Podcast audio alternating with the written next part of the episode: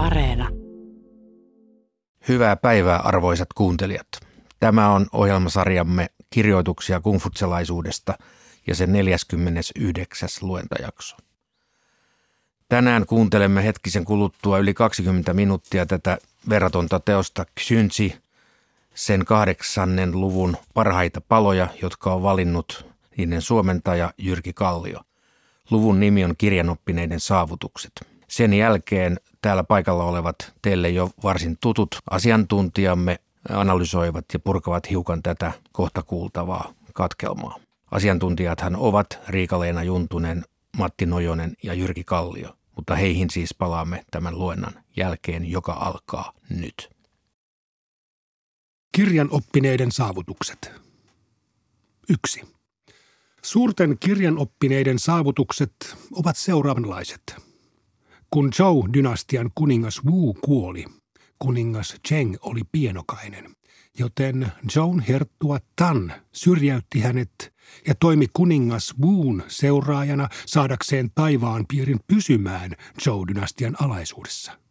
Zhou herttua pelkäsi, että taivaan piiri olisi muutoin kääntänyt dynastialle selkänsä. Taivaan pojan asemassa oleva ei voi sen paremmin hallita alaikäisenä kuin lainata valtaansa sijaishallitsijalle. Jos hän on pystyvä hallitsijaksi, kaikki taivaan alla kääntyvät hänen alamaisikseen. Ja jos ei ole pystyvä, taivaan piiri hylkää hänet. Sen vuoksi Joan Herttua Tan syrjäytti kuningas Chengin ja toimi kuningas Wuun seuraajana saadakseen taivaan piirin pysymään Zhou-dynastian alaisuudessa ja pelätessään taivaan piirin voivan kääntää dynastialle selkänsä. Kun kuningas Cheng lakitettiin ja hänestä tuli aikamies, Zhou Herttua palautti hänelle Zhou-dynastian hallinnan ja antoi valtaistuimen takaisin – Tällä tavalla hän kirkasti sen oikeamielisen periaatteen, että alamaisen ei tule kukistaa herraansa. Vaikka Joan Herttualla ei alun perin ollut taivaan piiriä hallussaan, se, että hänellä välillä se oli, ei merkinnyt valtaistuimen luovuttamista, koska lopulta taivaan piiri ei ollut hänen hallinnassaan. Vaikka kuningas Chengillä ei alun perin ollut taivaan piiriä hallussaan ja lopulta hänellä se oli, kysymyksessä ei ollut vallankaappaus. Mahtiaseman vaihdos tapahtui täysin säädetyssä järjestyksessä. Tähän ei olisi kyennyt kukaan muu kuin esikuvallinen pyhä mies. Ja siksi Joan Herttua Tanin teon voi lukea suurten kirjan oppineiden saavutuksiin. Kaksi. Jinin kuningas Chao kysyi arvonmestari Syyniltä. Eikö kirjanoppineista ole hyötyä valtakunnalle? Arvonmestari Syyn sanoi. Kirjanoppineet ottavat mallia ensimmäisistä kuninkaista, pystyttävät perinnäistavat ja oikeamielisyyden peruspilarikseen, ja virkamiehinä ja poikina osoittavat tunnollisesti mitä suurinta kunnioitusta ylempiään kohtaan. Jos ihmisten Herra ottaa kirjan oppineen palvelukseensa, tämä käyttää vaikutusvaltaansa hallitsijansa hovissa niin kuin pitääkin. Jos kirjan oppinutta ei oteta palvelukseen, hän vetäytyy vilpittömin mielin ohjaamaan sataa sukua pitäytyen visusti alamaisuudessaan. Edes köyhänä tai ahdingossa – Kylmissään tai nälissään hän ei varmasti poikkea vääryyden tielle ahneudesta. Vaikka hänellä ei ole maata edes naskalin kärjellisen vertaa, hän ymmärtää kirkkaasti maan ja viljan alttarin suojelemisen suuren oikeamielisyyden. Vaikka hänen hätähuutonsa valtion tilasta eivät saisi vastakaikua ylemmiltä, hän tuntee läpikotaisin kymmenen tuhannen olion kaitsemisen ja sadan suvun ravitsemisen normit ja säännöt. Kun hänellä on mahtiasema muiden yläpuolella, hän on kuninkaiden ja herttuoiden arvokkain voimavara. Kun hän on asemaltaan muita alhaisempi, hän on silloinkin maan ja viljan alttarin palvelija ja valtakunnan hallitsijan aarre. Vaikka hän asuisi erakkona kurjalla kujalla vuotavassa hökkelissä – Kukaan ei voisi olla pitämättä häntä arvossa, sillä niin vilpittömästi hän pitää oikean tien. Jos sellaisella kirjanoppineella olisi asema teidän hovissanne, hän kaunistaisi teidän hallintonne. Jos hän olisi alemmassa asemassa, hän kaunistaisi rahvaan tavat. Sellaisia ovat alamaisasemassa olevat kirjanoppineet. Kolme. Kuningas kysyi. Entä millainen olisi sitten hallitsijan aseman saanut kirjanoppinut? Arvon mestari Syyn sanoi. Hallitsijan asemassa kirjanoppineen vaikutus olisi mahtava ja ulottuisi laajalle. Hänen tahtonsa ja tarkoituksensa olisivat horjumattomat hänen sisimmässään. Perinnäistapojen säännöksiä noudatettaisiin jalostuneesti hänen hovissaan. Lait ja säädökset sekä mitat ja määrät olisivat ojennuksessa hänen virkamiestensä keskuudessa. Alamaisten keskuudessa vallitsisi uskollisuus, luotettavuus, toisista välittäminen ja yhteinen hyöty. Hän ei tekisi ainuttakaan väärämielistä tekoa, ei teloituttaisi ainuttakaan syytöntä, ei, vaikka niin toimimalla saisi koko taivaan piirin yliherruuden. Tällaisen hallitsijan oikeamielisyys herättäisi ihmisten keskuudessa luottamusta, joka leviäisi kaikkialle neljän meren piirissä niin, että koko taivaan piiri kohisisi myötämielen ilmauksista häntä kohtaan. Lauluissa sanotaan, lännestä tai idästä, etelästä tai pohjoisesta. Kukaan ei halunnut olla alistumatta hänen alamaisekseen. Tätä minäkin tarkoitin. Niinpä jos kirjan oppinut alamaisasemassa on sellainen kuin ensin kerroin, ja hallitsijan asemassa sellainen kuin äsken kerroin, miten voisikaan sanoa, että kirjan oppineista ei ole hyötyä valtakunnalle? Kuningas Chao sanoi, oivallisesti puhuttu. Neljä. Ensimmäisten kuninkaiden tie. Tee siitä kunnokkuutesi peruspilari ja kulje sitä sovinnaisuuteen nojaten.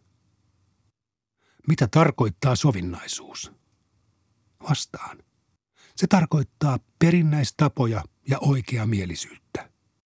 Tiellä en tarkoita taivaan enkä maan tietä, vaan sitä, jota ihmiset kulkevat, eli herrasmiehen tietä. Seitsemän ja kahdeksan. Sinä sanot, tahtoisin olla ylhäinen enkä alhainen, tietäväinen enkä ymmällä, rikas enkä köyhä. Onko se mahdollista? Vastaan. Se onnistuu ainoastaan opiskelemalla. Niitä, jotka opiskelevat, sanotaan ritareiksi, jos he käyttäytyvät oppimansa mukaisesti. Herrasmiehiksi, jos he ovat todenteolla paneutuneet opin sisältöön – ja esikuvallisiksi miehiksi, jos he ymmärtävät oppimansa. Mikä pidättelisi ketään pyrkimästä niin korkealle kuin esikuvalliseksi mieheksi tai edes alemmaksi, ritariksi ja herrasmieheksi? On niin, että herrasmies on ilman ylhäistä asemaakin aatelinen ja vailla palkkaakin rikas. Hän on puhumattaankin uskottava ja vihastumattaankin pelkoa herättävä – hän kukoistaa köyhissäkin oloissa ja iloitsee yksinäisyydessä asuessaankin. Eikö hänen olemuksessaan yhdistykin kaikkein suurin arvostus, suurin rikkaus, suurin tärkeys ja suurin arvokkuus? Siksi herrasmies keskittyy tinkimättömästi jalostamaan itseään, mutta on mukautuvainen muita kohtaan. Hän keskittyy kerryttämään itseensä hyveellisyyttä ja asumaan siinä muita kunnioittain ja pidättyväisesti. Sillä tavalla hänen arvostettu maineensa nousee auringon ja kuun lailla ja koko taivaan piiri jyrisee ukkosen lailla myötämielen ilmauksista häntä kohtaan. Herrasmiehen hyveellisyys on piilevä, mutta ilmeinen. Häivähdyksen omainen, mutta kirkas. Mukautuvainen, mutta hallitseva. Lauluissa sanotaan – kun kurjet huutavat Manalan yhdeksän lähteen luona, niiden ääni kantaa taivaaseen asti. Tätä minäkin tarkoitin. 16.18. Zhao Fu oli taivaan piirin paras valjakon ajaja Mutta jos hänellä ei olisi ollut vaunuja ja hevosia, kukaan ei olisi päässyt näkemään hänen kykyjään. J oli taivaan piirin paras jousimies, mutta jos hänellä ei olisi ollut jousta ja nuolia, kukaan ei olisi päässyt näkemään hänen taitavuuttaan. Suuri kirjan oppinut on paras sovittamaan yhteen ja yhdistämään taivaan piirin, mutta jos hän ei omistaisi ympärysmitaltaan sadan liin suuruista maata, kukaan ei pääse näkemään hänen pystyvyyttään. Se, joka ei ympärysmitaltaan sadan liin suuruisen maansa voimavaroista huolimatta kykene sovittamaan yhteen ja yhdistämään taivaan piiriä sekä ottamaan väkivahvoja ja väkivaltaisia hallintaansa, ei ole suuri kirjan oppinut. Vaikka tarkoittamani kaltainen suuri kirjan oppinut asuisi irakkona kurjalla kujalla vuotavassa hökkelissä, ja vaikka hänellä ei olisi maata edes Naskalin kärjellisen vertaa, kuninkaat ja herttuat eivät voisi kilpailla maineessa hänen kanssaan.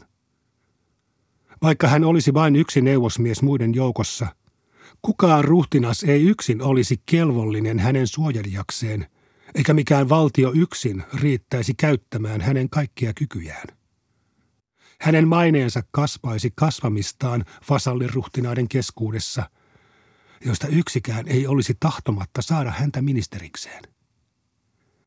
Jos hänellä olisi ympärysmitaltaan sadan liin suuruisen maan voimavarat, niin ympärysmitaltaan tuhannen liin suuruiset valtiot eivät pystyisi haastamaan hänen hallitsevuuttaan.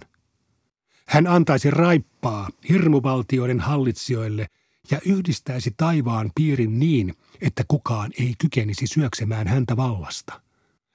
Sellainen on suuren kirjan oppineen tunnusmerkki. Jos kaikki luonnistuu, niin hän saa taivaan piirin yhdistettyä. Jos hän epäonnistuu, niin köyhänäkin yksin hänen maineensa on arvostettu. Taivas ei voi hänen mainettaan tappaa. Maa ei voi hänen mainettaan haudata.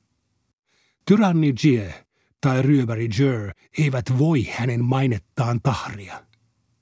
Sellaista mainetta ei kykene itselleen pystyttämään kuin suuri kirjanoppinut. Sellaisia olivat Chung Ni ja Chung Kung. On olemassa julkeita miehiä, pöyhkeitä kirjanoppineita, hienostuneita kirjanoppineita ja suuria kirjanoppineita. Julkeat miehet ovat niitä, joilla ei ole halua opiskella tai hankkia opetusta, joilla ei ole suoruutta ja oikeamielisyyttä, ja jotka nostavat rikkaudet ja oman hyötynsä etusijalle. Pöyhkeät kirjanoppineet ovat niitä, jotka pukeutuvat liehuva hihaisiin, nyörillä vyötettyihin kaapuihin ja korkeakupuisiin hattuihin. He ottavat mallia ensimmäisistä kuninkaista miten kuten, mutta kylliksi sotkemaan oman aikansa hyvät käytännöt. He teeskentelevät opiskelevansa ja omaksuvat menneisyydestä asioita sekin sokin, ymmärtämättä ottaa mallia myöhempien kuninkaiden työstä hallinnon menetelmien ja normien yhtenäistämiseksi. He eivät ymmärrä nostaa etusijalle perinnäistapoja ja oikeamielisyyttä sekä jättää lauluja ja kirjoituksia taka-alalle. Heidän asunsa ja päähineensä sekä teennäiden käytöksensä ovat samankaltaisia aikamme julkeiden, pöyhkeilevien tapojen kanssa, mutta he eivät ymmärrä olla sitä inhoissaan. Heidän väitteensä, näkemyksensä, puheensa ja oppinsa eivät ole missään suhteessa erilaisia kuin vaikkapa muut syyn – mutta itse he eivät näe sitä, että heidän oppejaan on mahdoton erottaa toisistaan. He pauhaavat ensimmäisistä kuninkaista harhauttaakseen hämmentyneitä ja hankkiakseen itselleen vaatteita ja ruokaa. Hienostuneet kirjanoppineet ovat niitä, jotka ottavat mallia myöhemmistä kuninkaista, yhtenäistävät menetelmät ja normit, nostavat etusijalle perinnäistavat ja oikeamielisyyden sekä jättävät laulut ja kirjoitukset taka-alalle. Vaikka heidän opetuksensa ja käytöksensä ilmentävät suurta esikuvaa, he näkevät oman kykenemättömyytensä eritellä mallien ja opetusten ulottumattomiin jääviä asioita. Samoin he ymmärtävät kyvyttömyytensä luokitella sellaisen, josta eivät ole kuulleet tai jota eivät ole nähneet. He sanovat tietäväisyyttään tietäväisyydeksi ja tietämättömyyttään tietämättömyydeksi, eivätkä käytä oppineisuuttaan pettämään itseään tai harhauttamaan ketään muuta. Koska he arvostavat jaloutta ja tuntevat pelonsekaista kunnioitusta muinaisia malleja kohtaan, he eivät rohkene olla ylenkatseellisia tai ylpeitä.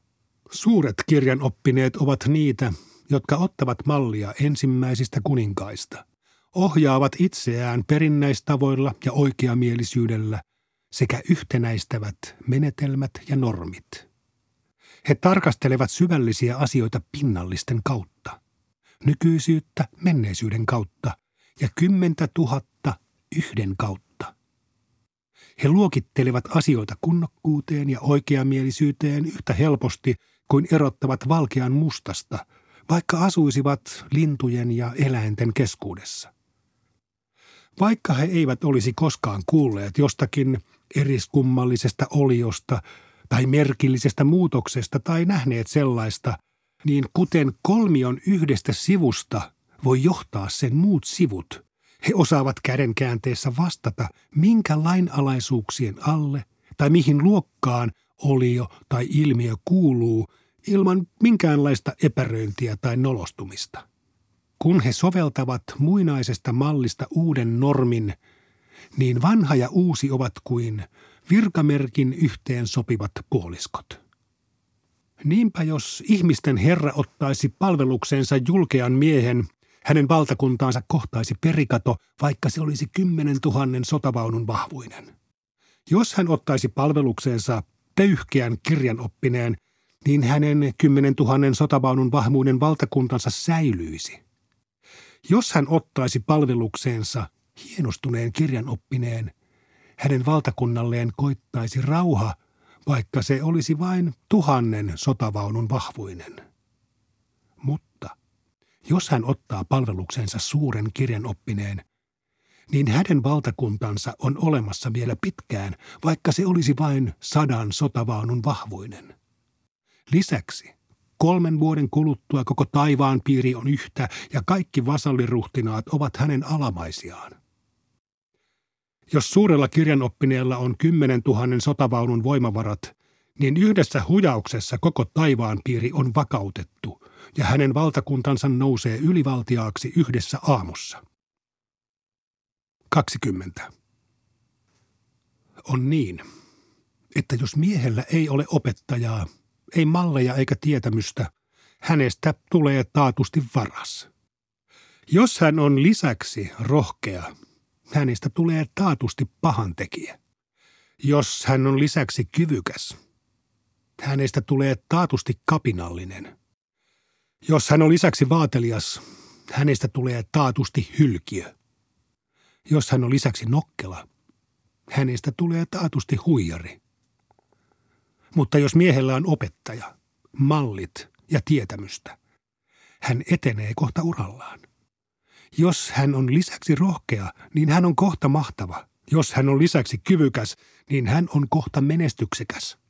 Jos hän on lisäksi vaatelias, niin hän on saavuttaa kohta kaiken haluamansa. Jos hän on lisäksi nokkela, niin hän ratkaisee kohta valtakunnan asiat. Siksi miehen suurin aarre on opettaja ja mallit.